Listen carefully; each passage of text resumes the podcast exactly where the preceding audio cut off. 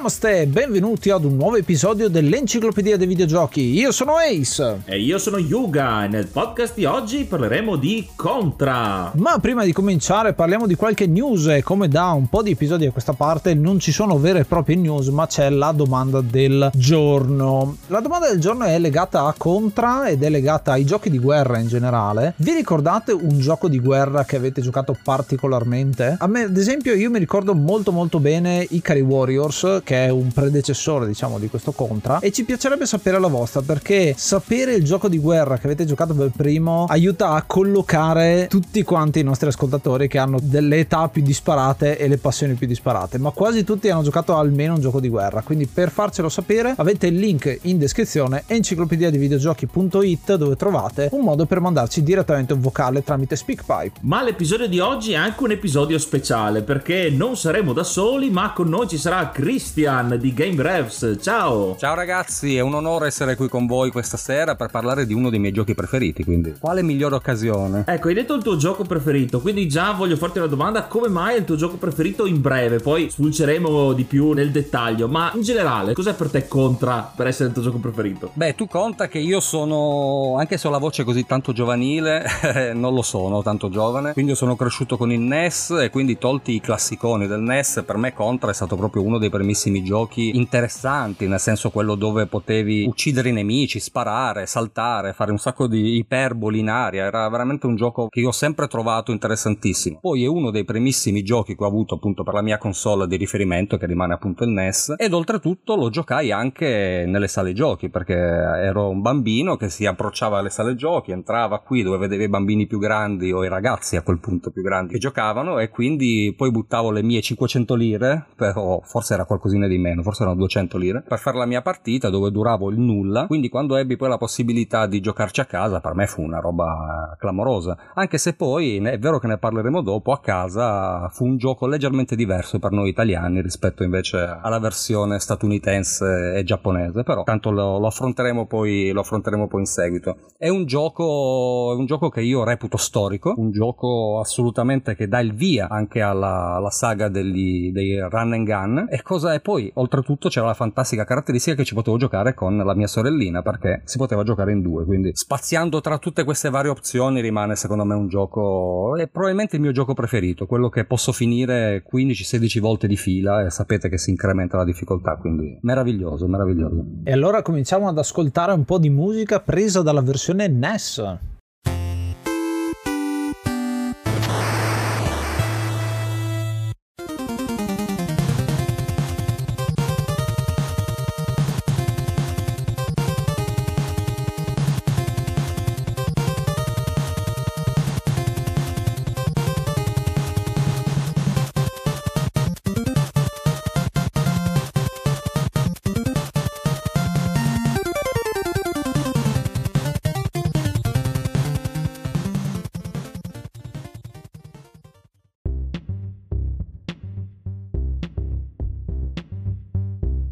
Il gioco di oggi è Contra, uscito nel 1987 inizialmente per arcade, e poi l'anno successivo nelle versioni più conosciute NES, MSX, Commodore 64, ZX Spectrum, e poi è stato anche adattato successivamente per PlayStation 2 e Xbox 360. È stato sviluppato da Konami e pubblicato dalla stessa Konami, ed è, come detto, uno dei padri del run and gun. Sì, il run and gun non era ancora un genere al tempo, siamo nel 1987, un anno molto florido per i videogiochi, perché è l'anno di Metal Gear il primo, di Street Fighter il primo, di Final Fantasy il primo, di Leisure Suit Larry il primo, quindi veramente ce ne sono tantissimi, anche Double Dragon, anche Mega Man, anche Pirates di Sid Meier, veramente ce ne sono tantissimi di giochi che escono in questo periodo e fanno partire generi, e Contra è uno di questi, e viene fuori da un'idea. Prima ho citato Ikari Warrior, perché effettivamente Ikari Warrior è un run and gun, ma è un run and gun a scorrimento verticale, che in sala giochi andavano anche abbastanza bene. Ce ne sono tanti simili, mi viene in mente Merckx, che ho giocato tantissimo con Marco proprio su Amiga. Però effettivamente Contra nasce come risposta a questo, quindi un side scrolling di quello che era il run and gun verticale al momento. Se posso, non era poi alla fin fine soltanto un side scrolling, perché una delle bellezze secondo me di Contra, e poi nella nostra versione Probotector, è stato proprio il fatto di avere uno scrolling sia orizzontale sia simil 3D, perché ci sono degli stage appunto che danno questa simulazione del 3D, che è verticale, ed era secondo me una grandissima novità per l'epoca, perché anche altri esempi si possono fare, non lo so, io mi ricordo ad esempio un Robotron 2084 a cui viene attribuito l'inizio, forse una cosa un po' primordiale sui run and gun, però alla fin fine è proprio Contra che dà i natali a questo nuovissimo genere, che poi sarà seguito da tantissimi altri classici, come hai citato tu Ace, oppure possiamo anche citare il classico Metal Slug che più o meno tutti conoscono. Esattamente, la versione che nasce per prima è proprio quella arcade, che viene poi convertita in tantissime port e remake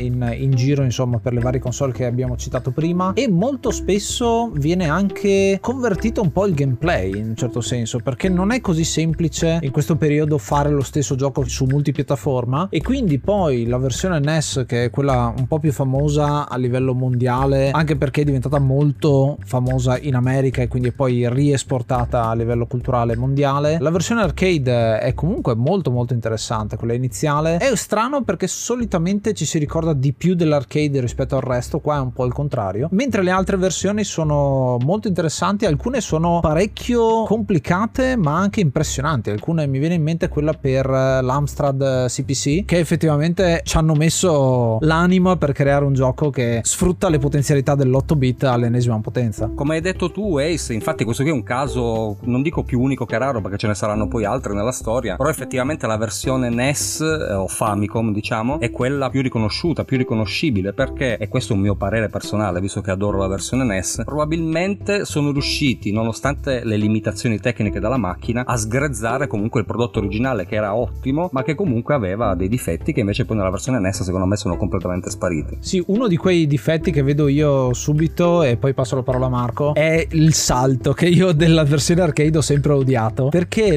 proprio l'animazione di salto non è un capriola, che è molto simile a quella di Ninja Gaiden che c'è su NES, bravo, ma è molto più clunky, mi viene da dire col termine inglese, ma è molto più realistica in un certo senso, perché è proprio una capriola, la stessa capriola che poi troviamo ad esempio in giochi moderni come Enter the Gungeon, però immaginatevelo fatto 30 anni fa su un tipo di macchina completamente diversa e con tutte le difficoltà del caso, perché è un gioco molto difficile. È un po' come il salto rotante di Mario quando prendeva la stella, mi pare in Mario 3 una roba del genere. Volevo dire, la differenza sostanziale che vedo tra l'arcade e la versione NES, per dire che è stata quella più famosa soprattutto in America, si può notare anche solo dalla copertina, perché mentre nell'arcade, nel cabinato arcade, si sono ispirati un po', siccome siamo negli anni 80, hanno preso due attori, li hanno vestiti alla bene meglio come action star nella giungla, era appetibile fino a un certo punto, mentre, e soprattutto parlo della versione americana, la copertina del gioco, l'autore, il designer ha proprio spudoratamente detto anni dopo che si è ispirato alla copertina del film Predator di Arnold Schwarzenegger, ha fatto l'occhiolino al film di quegli anni per essere ancora più appetibile, ed è anche quello è stato secondo me quello che ha permesso alla versione NES di diventare così famosa. Sì, c'è anche da dire che probabilmente, e questa era una sensazione che avevo io da bambino ma poi è stata un po' confermata anche con gli anni, e alla fin fine l'impressione che i due protagonisti fossero Schwarzenegger e Stallone era fortissima. Eh sì. Peccato che nella versione NES non si poteva vedere, perché alla fine cambiava solo il colore dei pantaloni appunto per la tecnologia che aveva il NES, mentre nell'arcade sono un po' più caratterizzati con una bandana, con la canottiera, si notava di più il fatto che uno fosse Schwarzenegger e l'altro Stallone. Sì, a me viene in mente, ho citato prima Merckx, perché nella versione Amiga tra uno schema e l'altro si vedono gli sprite e sono esattamente copiati anche loro da Stallone e da Schwarzenegger, che sono le due action star degli anni 80 di questi film che continuano a uscire, continuano a impressionare, e quindi c'è voglia di mettere su videogioco poi quello che è questo tema della guerra, particolare dal punto di vista secondo me anche della tematica, perché c'entra molto con gli alieni Contra rispetto a una guerra più realistica, terrestre diciamo così, ma è molto interessante lo stesso. C'è tanto di Giappone qua secondo me, perché il gioco viene creato in Giappone nell'87, poi convertito successivamente nell'88 fino al 90, dovremmo aspettare per averlo in Europa. C'è anche qua una dilatazione dei tempi, come sempre succede in questo periodo qua, con non poche difficoltà tra l'altro nell'importazione tra uno stato e l'altro. Prima di parlare di queste varie conversioni, già abbiamo detto che cambia un po' il nome. Una cosa particolare è la differenza tra la versione Famicom e la versione NES del gioco, che giustamente abbiamo citato. Sono esattamente lo stesso gioco con qualche differenza grafica, perché nel Famicom è stato migliorato un po' quello che è l'animazione degli sfondi. Il gioco è anche leggermente più fluido, quindi l'ho trovato più maneggevole, ecco. Controlli di risposta, perché questo gioco, come i run and gun, l'abbiamo già trattato nel primo episodio, Metal Slug, insegna bisogna avere un controllo perfetto di quelli che sono i tuoi input e di sapere cosa sta succedendo al tuo personaggio nel casino generale che sta succedendo a schermo. Sì, tu conta che un'altra differenza fondamentale, quando poi lo scoprì a distanza di anni, fu, non dico uno shock ma quasi, era anche il fatto che c'erano delle animazioni, diciamo dei simil filmati tra uno schema e l'altro, che quindi ti raccontavano molto di più la storia, cosa che invece poi nella versione per NES furono completamente abbandonati. È anche vero che Nintendo all'epoca non credeva moltissimo nel mercato europeo, quindi anche per questo da noi arrivò tardi, arrivò appunto censurato, ma ne parleremo dopo, e fu effettivamente uno shock, perché se voi pensate che il gioco uscì nell'88, noi dovevamo aspettare 2 anni per poterlo giocare qui da noi, oltretutto a 50 Hz, quindi con tutti i problemi del caso sulla velocità delle musiche del gioco. Insomma è un po' un peccato, perché ce lo saremmo potuti godere un po' di più. Facciamo un po' di chiarezza su questo gioco, perché ha 3 titoli diversi a seconda di dove è uscito. Il titolo originale è quello con cui lo conoscono, ed è anche il titolo del franchise che ha spawnato decine di giochi della serie, è Contra. Ma ci sono anche 2 altre versioni, una è Grisor, ovvero come è conosciuto in Europa ed in Oceania, ed un'altra che invece è Probotector per quanto riguarda la versione per NES. Questo è dovuto a diversi fattori. Il primo di questi è che la parola Contra ha un significato politico in un certo senso, perché c'entra con i rivoluzionari del Nicaragua e con quello che è successo laggiù, e quindi nel periodo, visto che è un'ispirazione del gioco e ci sono anche citazioni a questa cosa, diciamo per essere un pochino più politically correct, quando è stato importato in America hanno deciso di dargli un po' di nome diverso, eccetera eccetera. Inoltre i riferimenti al fatto che sono dei guerriglieri umani contro degli alieni non andava tanto bene, infatti alcune delle versioni riportano degli sprite completamente diversi, e quindi i nostri protagonisti diventano dei robot o comunque diventano qualcosa che non è un umano. Questo soprattutto nella versione tedesca, perché per eliminare, vista la grossa censura che c'era in quegli anni in Germania, per censurare l'eccessiva violenza e un po' il fanatismo della guerra, è stato edulcorato, trasformati tutti in robot, e anche i nemici sono un po' più meccanici, quindi sono state tolte tutti i riferimenti ai soldati, che poi è anche la versione poi che è stata anche più riconosciuta in Europa, quella di Probotector. Sì, che poi oltretutto è vero che è nata con il primo Contra, che noi ci siamo usati in Probotector come se ammazzare dei robot fosse più umano che ammazzare altri umani, e il discorso è che poi ha avuto talmente successo questa versione di Probotector che ce la siamo poi portata avanti con il tempo. Infatti poi sono usciti tantissimi altri giochi proprio che venivano direttamente chiamati Probotector senza neanche più pensare a censure e non censure, proprio perché ormai da noi era riconosciuto come Probotector, quindi sarebbe stato un po' problematico farlo recepire di nuovo come Contra. È un po' come quelle cose rispetto ai nomi che succedono nelle versioni varie, un po' come i Final Fantasy, che il nostro Final Fantasy 3 invece era il 6 oppure anche i giochi di Zelda o anche i film hanno tutti i nomi che in base all'esportazione dove vengono pubblicati cambiano, però poi si cerca di tornare alla linea principale dei film e quindi si perdono dei pezzi che in realtà non ci sono perché sono tutti film giusti. Quindi anche in questo caso particolare. Devo cominciare a citarvi la serie di zombie dei film che hanno tutti i numeri possibili e immaginabili. No, ma davvero la cosa fa tanto sorridere se ci pensate, perché il discorso che alla fine è vero che ci sono gli alieni, però gli alieni ci sono e lo scopri soprattutto nella versione americana dove non ci sono le cutscenes, lo scopri andando avanti con il gioco. All'inizio è appunto un'associazione molto segreta che si nasconde in un'isola inventata per cercare appunto di sterminare l'umanità, poi successivamente scopri che sono gli alieni. Davvero fa molto sorridere il fatto che sia stato censurato, perché poi alla fin fine il gioco è veramente identico, non cambia nient'altro che uno sprite del robot, e gli sprite sono sempre robotizzati, ma il succo è quello, quindi fa molto sorridere. Sì, è anche un modo per per fermare nella storia questo gioco, perché siamo ancora in un periodo in cui non siamo nel mercato globalizzato che abbiamo oggi, e quindi il prodotto è lo stesso in giro per il mondo nella stessa maniera, e quindi c'è parecchio di censura, dipende dallo stato dove sei, e soprattutto sono videogiochi che creano ricordi in persone diverse del pianeta in maniera completamente diversa. È una cosa molto interessante che mi fa pensare anche a quello che è il mercato brasiliano di oggi, che se ne parla spesso del fatto che Sega è ancora viva e pulsante insomma in Brasile, e mi fa pensare molto ai ragazzi che vivono con videogiochi che pensano siano appena usciti, in realtà sono di millenni fa. Stessa cosa con questo Contra, è rimasto in moltissime infanzie, plurale, di tanti di noi, forse più in America rispetto a in Europa, però al tempo stesso quelle musiche, quei suoni, quel modo di giocare e anche di viversi un action ti dà qualcosa in più, insomma è una bella marcia. Nel 1987, dove gli action erano belli pesantini come carico proprio sul NES, questo Contra è arrivato e si è attestato molto in alto, è sicuramente tra i primi 10 giochi per il NES, direi. Io nella mia classifica personale lo metto molto più in alto, ma perché la mia classifica personale, cioè penso che stia subito sotto Super Mario Bros 3 e Zelda, il primo. Però sì, è un gioco che effettivamente ha degli standard, una fluidità, una velocità, un'immediatezza, perché poi comunque ti dà proprio la sensazione di riuscire a manovrare il tuo personaggio effettivamente come vuoi manovrarlo, e questa secondo me è una cosa fondamentale, soprattutto se pensiamo che non ci sono praticamente rallentamenti. Tecnicamente è riportato molto bene, e poi è proprio la sensazione che il joystick ti permetta di interagire alla perfezione con il tuo personaggio, quindi puoi fare effettivamente tutto quello che stai pensando se hai le dita abbastanza veloci, perché come abbiamo detto all'inizio è un gioco parecchio complicato.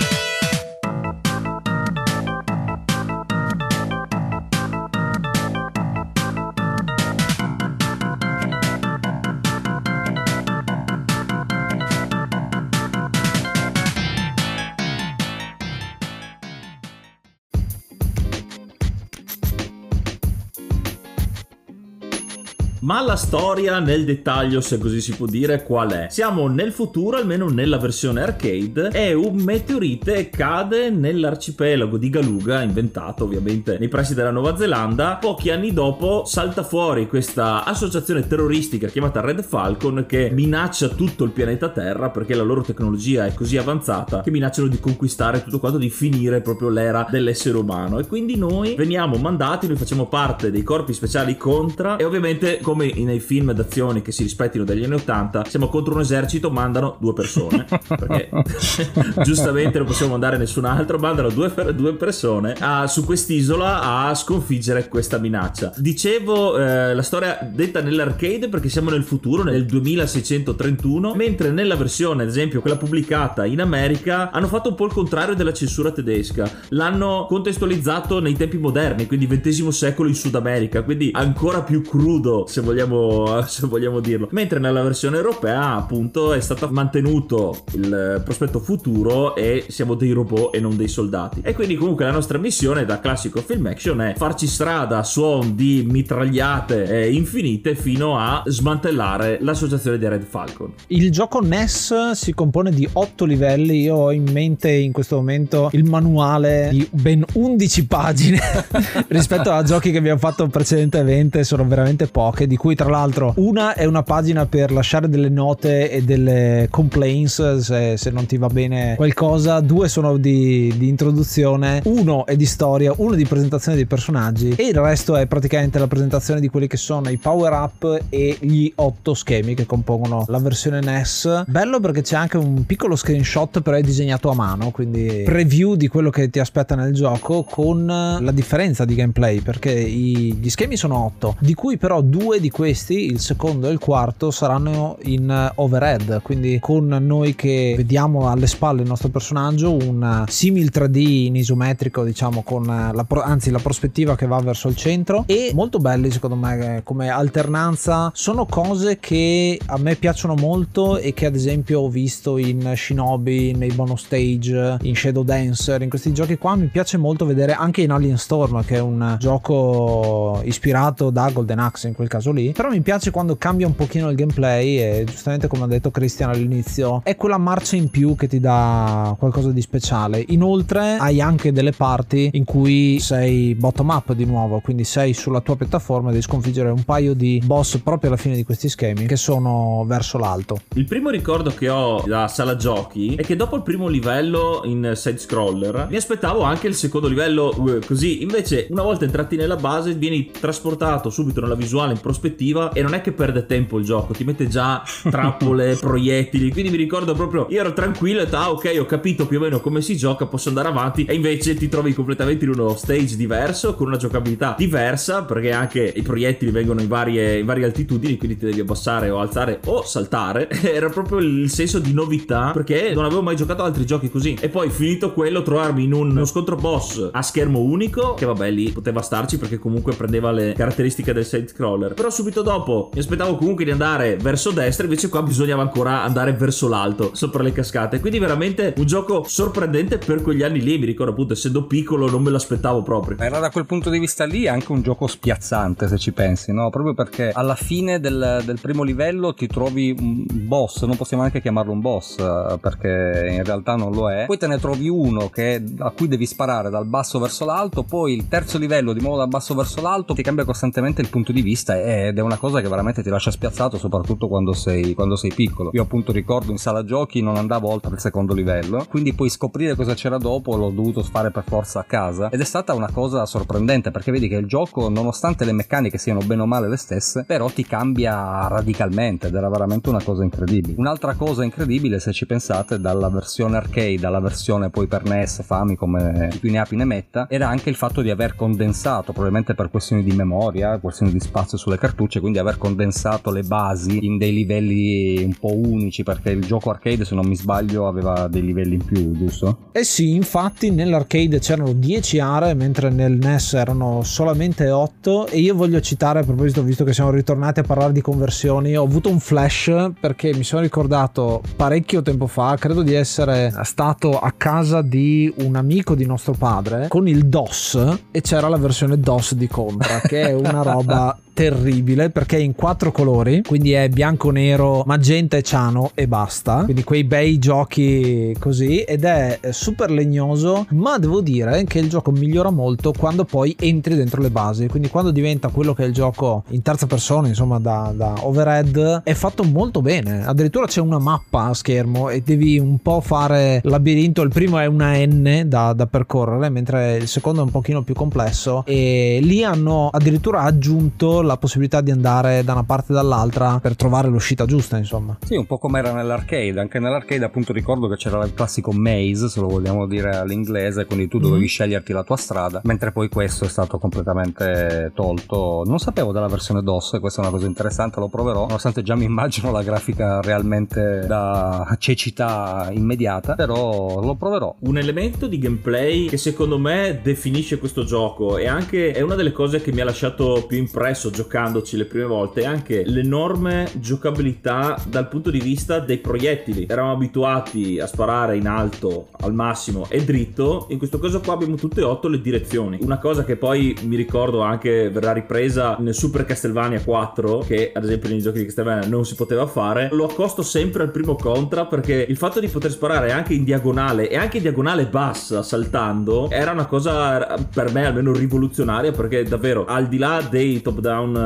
tipo Ikari Warriors, ma lì eri dall'alto, quindi era normale poter sparare dappertutto. In uno side scroller non avevo mai visto, nemmeno in Metal Slug poi si riuscirà a sparare in diagonale bassa, quindi è un gioco proprio che introduce questa piccola rivoluzione. Se poi pensi, un'altra cosa che mi hai fatto venire subito in mente, Yuga, è il fatto che proprio da Contra prenderanno poi lo spunto, si faranno un sacco di paragoni proprio parlando di Contra, quando si dirà ma perché non si può scendere dalle piattaforme come si fa in Contra, dove invece bisogna fare delle cose strane. Mi ricordo poi tantissimi giochi Capcom ad esempio sul NES che avevano un sacco di problemi con le piattaforme. Invece in Contra era meraviglioso perché si può saltare, si può sparare sotto, sopra, in diagonale, da tutte le parti, e oltretutto puoi scendere dalle piattaforme con il modo che sembra effettivamente più naturale possibile. Quindi tu ti abbassi, poi schiacci il pulsante del salto, scendi, cosa che trovo assolutamente meravigliosa, ed è inspiegabile come tantissimi giochi che sono poi usciti successivamente non ci si siano ispirati. Hai citato di nuovo effettivamente Konami, che crea questo gioco molto particolare che fino a quel momento aveva avuto sì dei bei titoli, aveva avuto Gradius, mi viene in mente, ma tantissimi altri, però devo dire che questo qui è anche un segno di libertà d'azione a chi ha creato il gioco, che ha avuto questa idea di creare un genere nuovo. Non è così scontato, anzi adesso succede molto spesso, succede con quelli che sono i giochi indie, che si inventano qualche tipologia di meccanica diversa, roba del genere, mentre le case grandi, come era Konami già al tempo, era abbastanza grandicella, al giorno d'oggi nessuna di queste case si permetterebbe di dare così tanta libertà creativa ai propri designer, e quindi è un simbolo dei tempi che cambiano, ed è sicuramente è un videogioco che merita tanto per quello. È anche molto interessante, vabbè, non parliamo di Konami ai giorni d'oggi perché viene un po' da piangere, no? Pensando che hanno praticamente abbandonato tutto il settore videogiochi, se non fosse per qualche Pro Evolution Soccer che ancora esce. Però sì, all'epoca Konami era una casa di produzione di tutto rispetto, poi tutte le limitazioni che aveva dato loro Nintendo di non poter produrre per le terze parti, quindi c'era tutta una sorta di macchinazione dietro, quindi loro potevano far uscire soltanto 5 giochi all'anno, quindi c'era un controllo qualità effettivamente molto molto elevato, quindi di conseguenza Konami era una delle case produttrici di maggiore successo che produssero per il NES, alla stregua di Capcom o di Hudson, che fecero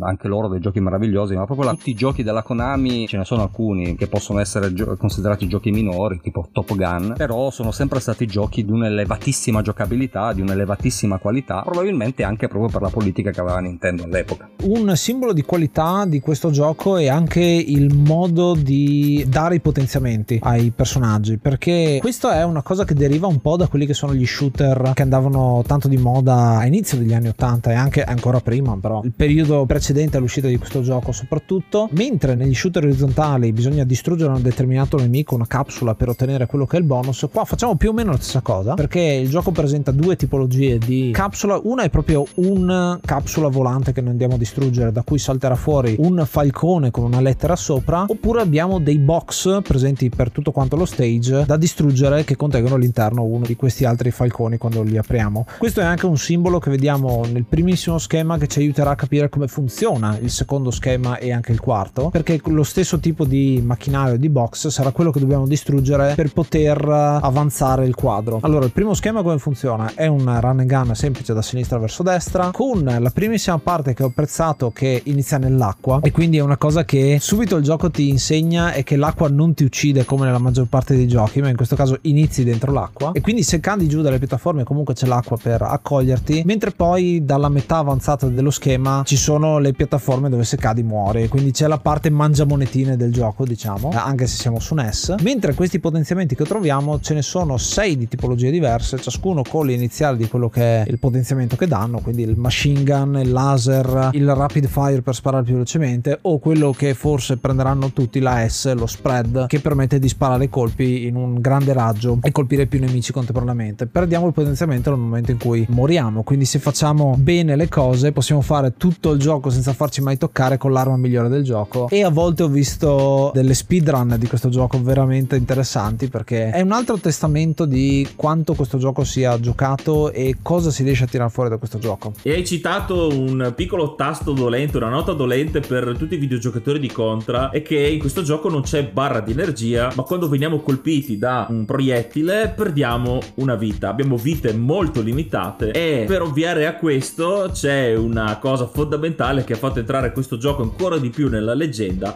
ovvero il famoso Konami Code, inserito da Konami apposta. Una volta fatto ci permetteva di avere una trentina di vite, che erano talmente tante che ovviamente non potevano essere visualizzate sullo schermo, c'erano le medagliette che potevano essere al massimo 4, però si sapeva che erano una trentina, che diventa fondamentale per finire il gioco almeno le prime volte, perché ovviamente essendo di una certa difficoltà questo codice veniva in aiuto dei giovani videogiocatori. La cosa è assolutamente divertente, perché se ci pensate lo sviluppatore era Hashimoto, quando fece il porting di Gradius, perché fu quello il primo gioco in cui fu introdotto appunto il classico Konami Code. Quando fece il porting per NES si rese conto che il gioco era troppo difficile e quindi introdusse appunto questo, il famoso Konami Code, che poi ha ricevuto un sacco di menzioni in cartoni animati, telefilm, film, musica addirittura. Credo che sia ancora utilizzato tuttora in alcuni giochi. Introdusse appunto questo codice per poter riuscire a capire se il gioco era funzionante, se era finibile, e fa molto molto sorridere che lo stesso sviluppatore non riusciva a completare il gioco che aveva appena creato. Questo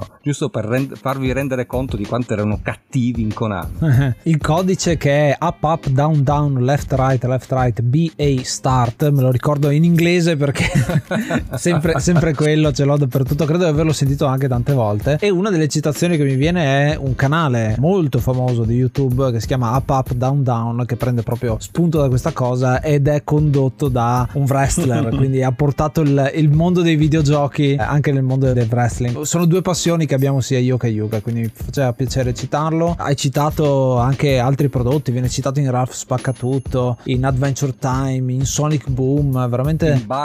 in Bioshock, in Crash Bandicoot anche, quindi veramente ce ne sono tantissimi di citazioni di questo codice. E in un certo senso è il codice dei videogiochi, si potrebbe tranquillamente fare uno dei nostri editoriali, ma questa volta è un codice che è palese, capito? Non è niente di nascosto, è proprio stato implementato dallo stesso sviluppatore, come dicevi tu, che non riusciva a finire il gioco, quindi bello questa specie di comando test, è come se fosse un comando di debug, no? Ti dai più vite che così sei più tranquillo. In questo caso è molto molto interessante questa cosa, reso popolare da questo gioco. Continuando con quelli che sono gli schemi, ci teniamo a parlare del secondo schema, che è questo overhead, quindi dall'alto dobbiamo sparare sul fondo dello schermo, non possiamo andare avanti perché abbiamo una barriera di elettricità e dobbiamo distruggere questi box che ci permettono di disattivare questa barriera per poter avanzare sullo schema. Quando arriveremo alla fine andremo contro un boss, sia al secondo che al quarto livello, un boss verticale, quindi noi siamo in fondo alla piattaforma, dobbiamo sparare verticalmente e cercare di distruggerlo per poi prendere l'ascensore e continuare il nostro viaggio. Super interessante secondo me questa cosa, che forse rende la versione NES migliore della versione arcade, è proprio la risoluzione, il fatto che sia un gioco rettangolare, perché in realtà in arcade è un gioco molto verticale per come viene presentato proprio sullo schermo, e quindi le sezioni 3D, chiamiamole così, o simil 3D, sono fatte molto bene, mentre le sezioni orizzontali hai veramente poco tempo per accorgerti che stanno arrivando i nemici, mentre la versione NES è molto più distesa, diciamo la cosa, e quindi sicuramente ti aiuta ad avere un po' più di reattività. La prima particolarità è il fatto che questa barriera di energia o di elettricità che appunto ti tiene imprigionato è l'unico momento in cui un nemico, diciamo, non ti uccide, quindi tu puoi andare contro la barriera fino a 3 volte prima di essere ucciso. E poi appunto concordo con te con il fatto che la versione NES ti dà appunto un senso di sicurezza maggiore, perché ci sono proprio anche dei punti ciechi in cui né le armi nemiche né i nemici, che comunque affollano lo schermo, sono in grado di colpirti, e quindi questo sicuramente ti dà quel senso di sicurezza in più quando cerchi di riaffrontare lo stesso livello, proprio perché non c'è l'imprevedibilità, tu sai che ci sono alcuni punti dove non puoi essere colpito e quindi ti metti lì bello chino e aspetti il momento giusto per alzarti e seminare la morte in giro per lo schermo. Un'altra cosa che effettivamente ti aiuta di più nella versione NES e nella versione Famicom in particolare è anche il fatto della presenza delle cutscene, delle quali avevamo parlato prima, visto il chip implementato, perché nella versione arcade è anche più fluido, non hai la transizione tra uno schema e l'altro, ma è abbastanza lasciato spazio all'azione, mentre appunto nella versione casalinga hai un po' più di senso di storia, di una missione, di cosa sta succedendo, più cinematografico, più film, come effettivamente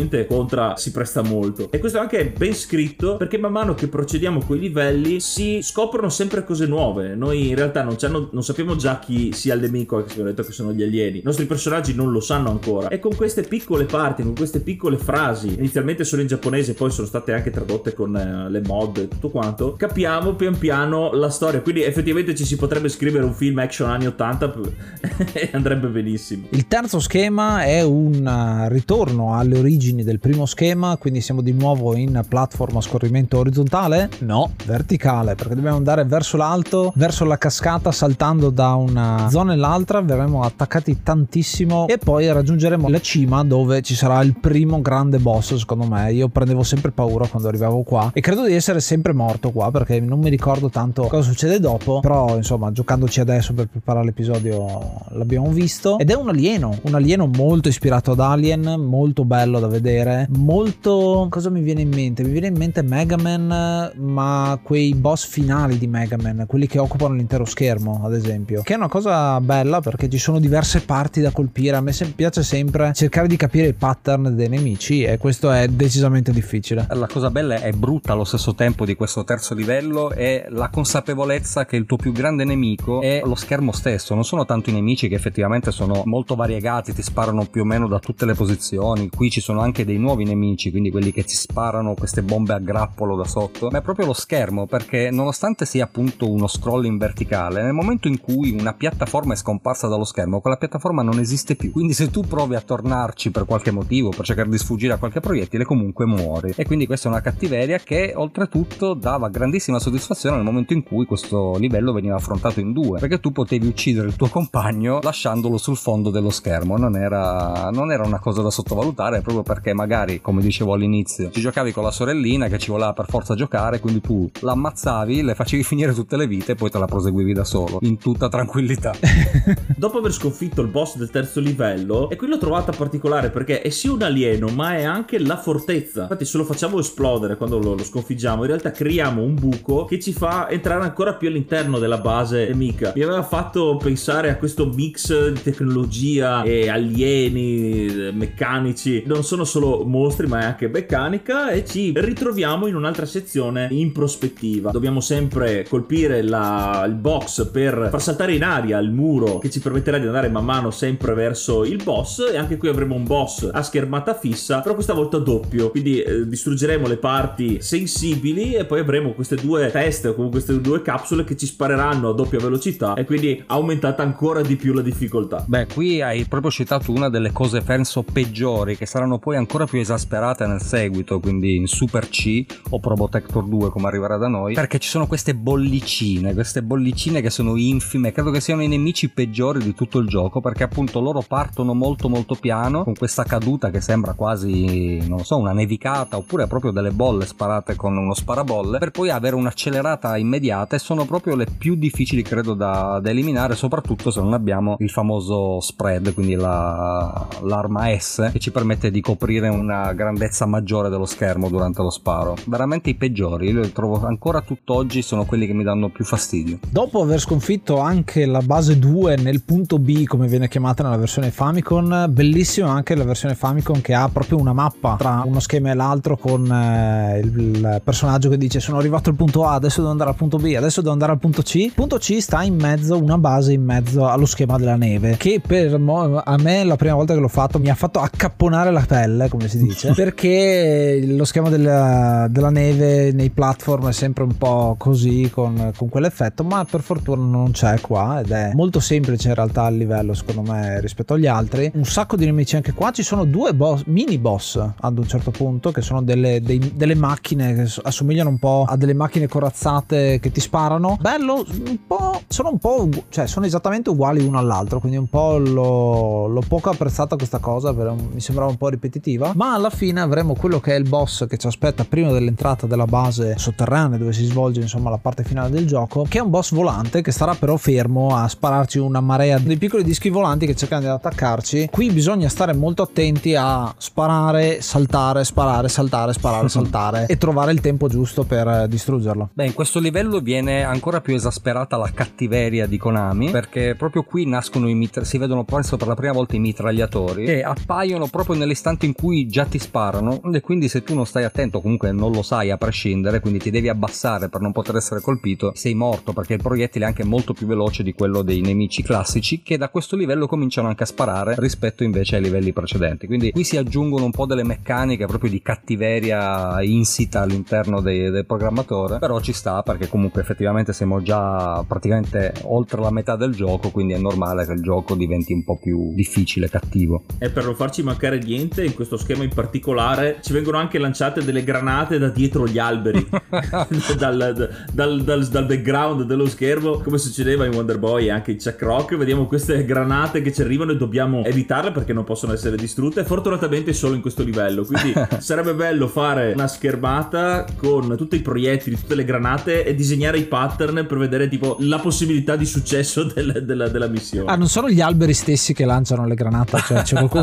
per un attimo pensavo fosse questo, visto che siamo solo alieni. Comunque proseguiamo con tutta una serie di schemi adesso che sono molto simili, chiamiamoli così, nel senso che il gameplay è sempre lo stesso, quello base, non ci sono più degli schemi verticali, degli schemi abbastanza particolari, perché il prossimo ha delle fiamme, parecchie fiamme, quindi cominciano le trappole, ecco, vere e proprie. Dovremmo farci strada tra piattaforme, vai sopra, poi vai avanti, poi torni giù, poi vai avanti, poi torni su, perché ci sono un sacco di muri che occupano lo schermo. E questo mi ha ricordato molto quelli che sono gli shooter orizzontali, perché c'è uno schema di R-Type, se non mi ricordo male, che è molto simile, con questo discorso di andare su, c'è il muro, attenzione, sembra un po' di giocare a Flappy Bird quasi come movimento, perché appunto è pieno veramente di trappole fino alla fine, dove affronteremo questo nemico grosso, è una specie di ciclope, vedendolo così, in armatura, che ci attacca. E qua c'è un'altra delle cose che a me piace tantissimo, che è una ricorrenza insomma dei nemici, cioè la barra colorata si vede con il cambio di colore del boss, quindi man mano che gli spariamo lui cambierà colore fino a poi lasciarci via libera e farci entrare nel prossimo stage. Qui volevo citare un piccolo aneddoto per far capire da bambino l'effetto che faceva questo boss qua. Tu hai detto è un gigante mezzo robotico, io pensavo fosse un giocatore di football gigante, perché aveva il casco e lanciava queste specie di dischi di proiettili, sembravano inizialmente macchinine in una versione, ma io ho giocato a quella che sembravano dei dischi, quindi pensavo fossero delle palle da football e quindi era stranissimo, perché ho detto ma come? Ho fatto soldati, missili, fino adesso mi trovo un giocatore di football robotico gigante che mi lancia, mi sembrava un po' fuori luogo, poi ovviamente ho scoperto che non era così, però giusto, vabbè, ero anche, cos'era, 6-7 anni, quindi l'hai scoperto ieri, giochi dillo, lì. Dillo che l'hai scoperto ieri, in fondo, esatto, sì. Lo ammetto. La cosa che mi viene invece qui da citare, che probabilmente è uno dei pochi momenti in cui il gioco mostra il fianco ad un difetto in particolare, perché come ha detto Ace bisogna appunto avere un ottimo timing per saltare tra una piattaforma e l'altra, abbassarsi, scendere, e proprio qui appunto durante le fiamme o comunque questi raggi laser, perché comunque la zona, il livello si chiama Energy Zone, quindi la zona dell'energia, qui appunto esce fuori il difetto, perché nel momento in cui noi cerchiamo di scendere da una piattaforma superiore a quella inferiore, per un attimo il personaggio è in piedi. Questa qui è una cosa che non ho mai capito, quindi ha un attimo di animazione in cui è in piedi e in cui siamo completamente vulnerabili appunto a queste fiammate che escono dai muri, e purtroppo lì è molto molto facile perdere delle vite, cosa che succede anche nello schema successivo, perché è uno schema tipo della miniera, l'ho sempre chiamato io, perché effettivamente ci sono i carrelli che ti portano in giro, però è un hangar, insomma una zona di movimento con un sacco di pareti con le spine e le fastidiosissime ma tantissimo bracci, sono dei bracci con gli artigli che ti possono beccare, con pattern abbastanza particolari, soprattutto nelle zone finali di questo schema, dove ci sono un paio di bracci che tipo fanno 20 attacchi consecutivi prima di lasciare uno spazietto libero, e quindi bisogna essere molto bravi col timing qua e a sapere esattamente quando nel pixel che vieni colpito, perché la nostra situazione è particolare, non tutti i nostri pixel che compongono lo sprite sono parte che può essere distrutta, anzi l'arma soprattutto può essere colpita e non ci fa niente, cioè quel momento in cui riesci a premere giù per poterti riparare, cosa apprezzatissima, il fatto che il personaggio da in piedi a per terra non passa neanche un frame, quindi non c'è niente di animazione, è tutto quanto dovuto alla reattività e il fatto che appena premi giù il frame dopo il tuo personaggio è già a terra. In quel caso qui anche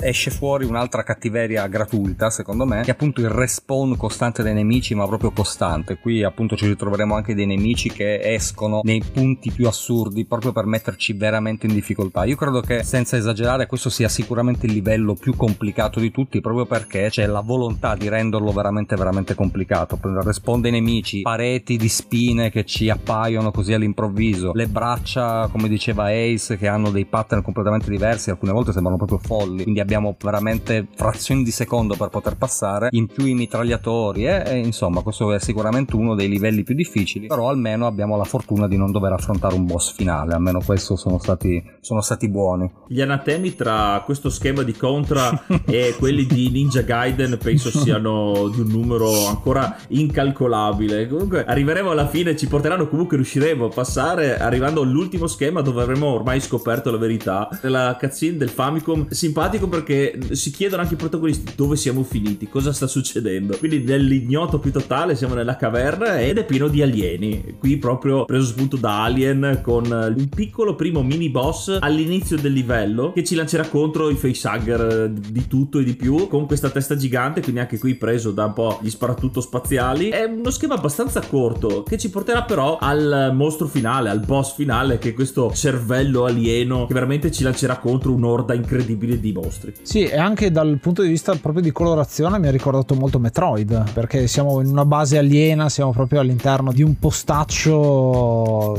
vivo, perché effettivamente è una base viva, e noi dovremo arrivare poi a combattere quello che è il cuore, in questo caso un po' come Mother Brain per Samus, no? Sì, qui appunto come dicevate voi il livello è abbastanza corto e secondo me non è neanche particolarmente complicato, proprio perché non so se avevano finito le idee, non riesco a capire, proprio perché anche come diceva Yuga il primo mini boss è abbastanza semplice, nel senso ci basta metterci lì, sparare in diagonale, soprattutto se abbiamo sempre il nostro famigerato spread e ce lo toglieremo di mezzo abbastanza facilmente. Poi ci sono appunto questi nemici che sparano delle spore, credo che siano delle spore bianche, che sono anche loro abbastanza facilmente eliminabili, per poi arrivare alla fine dove appunto il cuore, credo che sia appunto il cuore dell'alieno, il cuore della montagna, non so come lo vogliono, l'hanno voluto rappresentare, che è difeso diciamo da quattro piccoli generatori di piccoli alieni che sono veramente la scoppiazzatura di Alien, ce lo possiamo dire senza colpo ferire. Però eliminati quelli della parte inferiore, perché sono due sopra e due sotto, noi ci possiamo avvicinare al cuore e non moriamo, nel senso possiamo semplicemente continuare a sparargli, e a quel punto lì per lui è morte certa e per noi è finalmente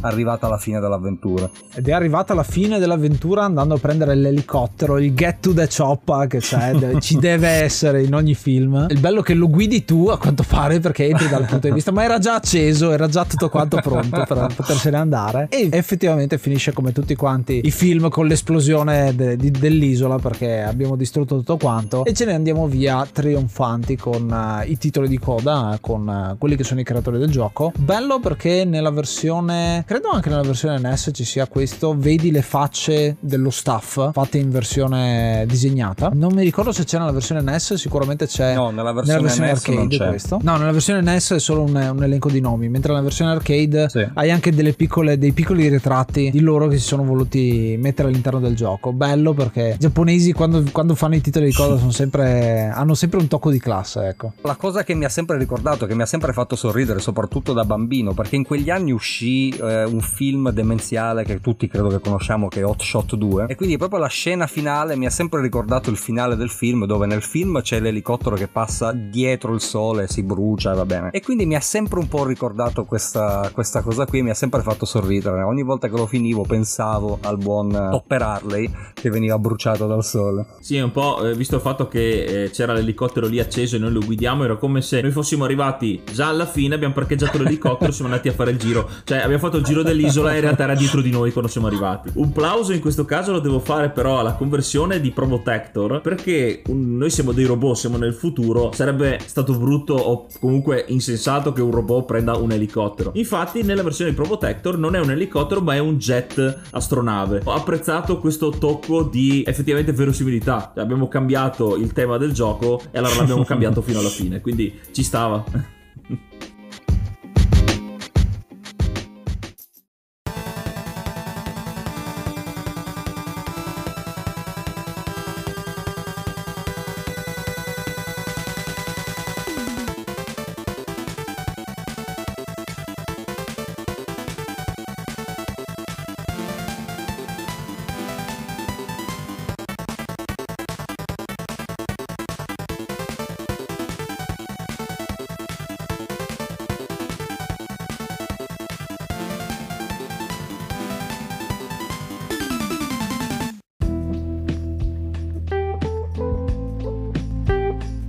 E questo era Contra, uno dei capostipiti del genere run and gun, sicuramente uno dei più famosi, un gioco a cui io voglio dare 7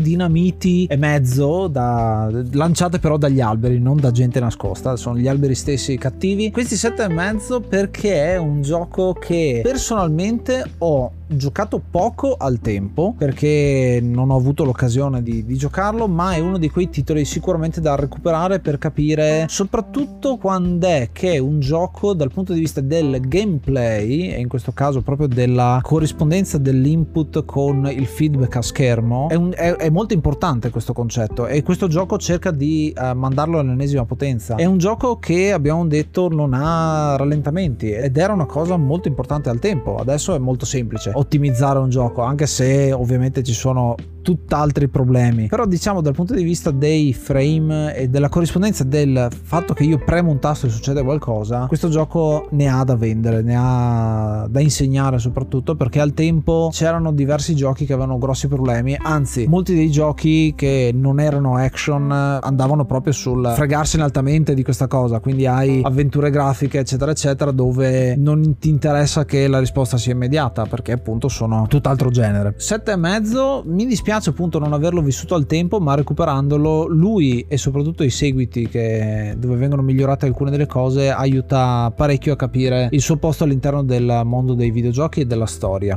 E tu Yuga cosa ne pensi? Per quanto riguarda il voto di questo gioco, fase di preparazione, ero molto indeciso perché se avessimo parlato solamente dell'arcade avrei dato un 6,5, però col fatto che abbiamo parlato di un po' tutte le conversioni, soprattutto quella NES e Famicom, mi sento di dargli un bel 8 Red Falcons su 10, perché è veramente un gioco ben fatto, se contiamo come ho detto che quell'anno lì sono usciti veramente un sacco di titoli che hanno definito proprio dei generi, e anche in questo caso qui Konami ci ha azzeccato perché con del puro gameplay, noi abbiamo aggiunto anche le cutscene, la storia, ma se parliamo di puro gameplay questo gioco è adrenalinico, pensato soprattutto anche giocato dai più piccoli come l'ho giocato io nelle sale giochi e poi recuperato sul NES. È qualcosa di innovativo il fatto, come ho detto anche prima, del poter sparare in 8 direzioni in un side scroller, per me era una rivoluzione incredibile, davvero un gioco che merita il posto nella storia che ha, e il fatto che escano comunque titoli ancora adesso con più o meno fortuna, per esempio l'ultimo uscito nel 2019 attualmente non è che sia stato molto apprezzato, però ci sono i seguiti non ufficiali, i seguiti spirituali, uno su tutti la saga di Metal Slug, che quella invece è ancora bella attiva e sostenuta, quindi davvero un gran bel gioco, gli do un bel 8 pieno, forse non gli do ancora di più per giusto una questione di durata, perché è un gioco relativamente corto, ovviamente le prime volte che ci giochi ci metterai una vita perché è un run and gun, trial and error, perché hai tutte i pattern, tutti i proiettili da vedere, dove vanno, chi, cosa, come, però una volta finito e man mano che lo finisci, anche se la difficoltà effettivamente aumenta, parliamo di un gioco che arriva alla mezz'ora un po' risicata. Se fosse stato un po' più lungo come longevità e rigiocabilità avrei dato ancora di più, però è indubbiamente un gioco leggendario. E tu invece Cristian che ne pensi? È uno dei miei giochi preferiti, quindi do subito un bel 9 alieni su 10 perché lo trovo veramente un gioco che rasenta la perfezione. Una conversione, quella per il NES, assolutamente pazzesca, che probabilmente va addirittura a migliorare la versione arcade, ed è un gioco assolutamente un capostipite di una serie di grandissimo successo che ha portato tantissimi seguiti, tantissimi giochi di successo. Certo poi un po' come tutto si è un po' perso, diciamo, con gli anni ci sono stati dei capitoli migliori o capitoli peggiori, probabilmente l'unico degno di nota, di cui probabilmente voi parlerete nelle future puntate, è Hard Corps per il Mega Drive, però appunto è un gioco assolutamente essenziale nella carriera di ogni videogiocatore, ed è qualcosa assolutamente da giocare, da continuare ad insegnare e tramandare alle generazioni future. Sul discorso della longevità Yuga ti do ragione, però è anche vero che il gioco ti permette di ricominciare una difficoltà maggiore, quindi diciamo che il senso di sfida può continuare per cercare di capire fin dove puoi arrivare, perché vi posso dire che dopo che l'hai finito 15 volte di fila il gioco diventa realmente molto molto complicato. Però è un gioco assolutamente che dovete recuperare.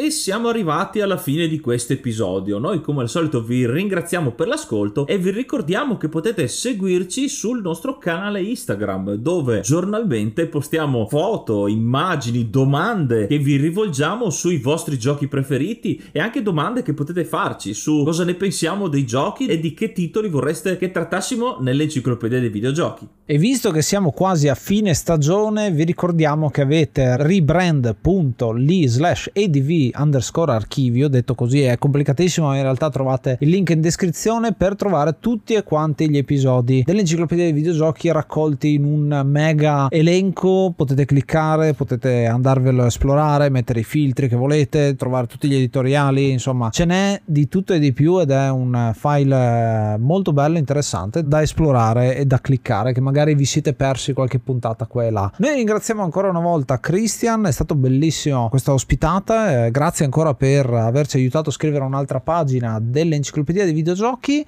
Dove ti possiamo trovare? Beh, io ringrazio prima di tutto voi, perché è stata veramente un'emozione parlare di uno dei miei giochi preferiti di sempre. Però come abbiamo detto all'inizio, io faccio parte appunto di GameRefs, che ha un suo sito web, quindi www.gamerefs.it. anche noi abbiamo un gruppo Telegram, quindi se volete potete venirci a trovare, fare due chiacchiere con noi, altrimenti vi basterà cercare GameRefs su Facebook, Twitter e Instagram e ci trovate, potete interagire con noi, potete chiacchierare, possiamo insomma decidere anche noi cosa fare del nostro futuro insieme. Perfetto, allora come sempre andate a vedere nella descrizione, potete cliccare quello oppure GameRefs. Noi ci risentiamo al prossimo episodio e ascoltate l'enciclopedia dei videogiochi. Io sono Ace, io sono Yuga e io sono Cristian. Namaste, be brave.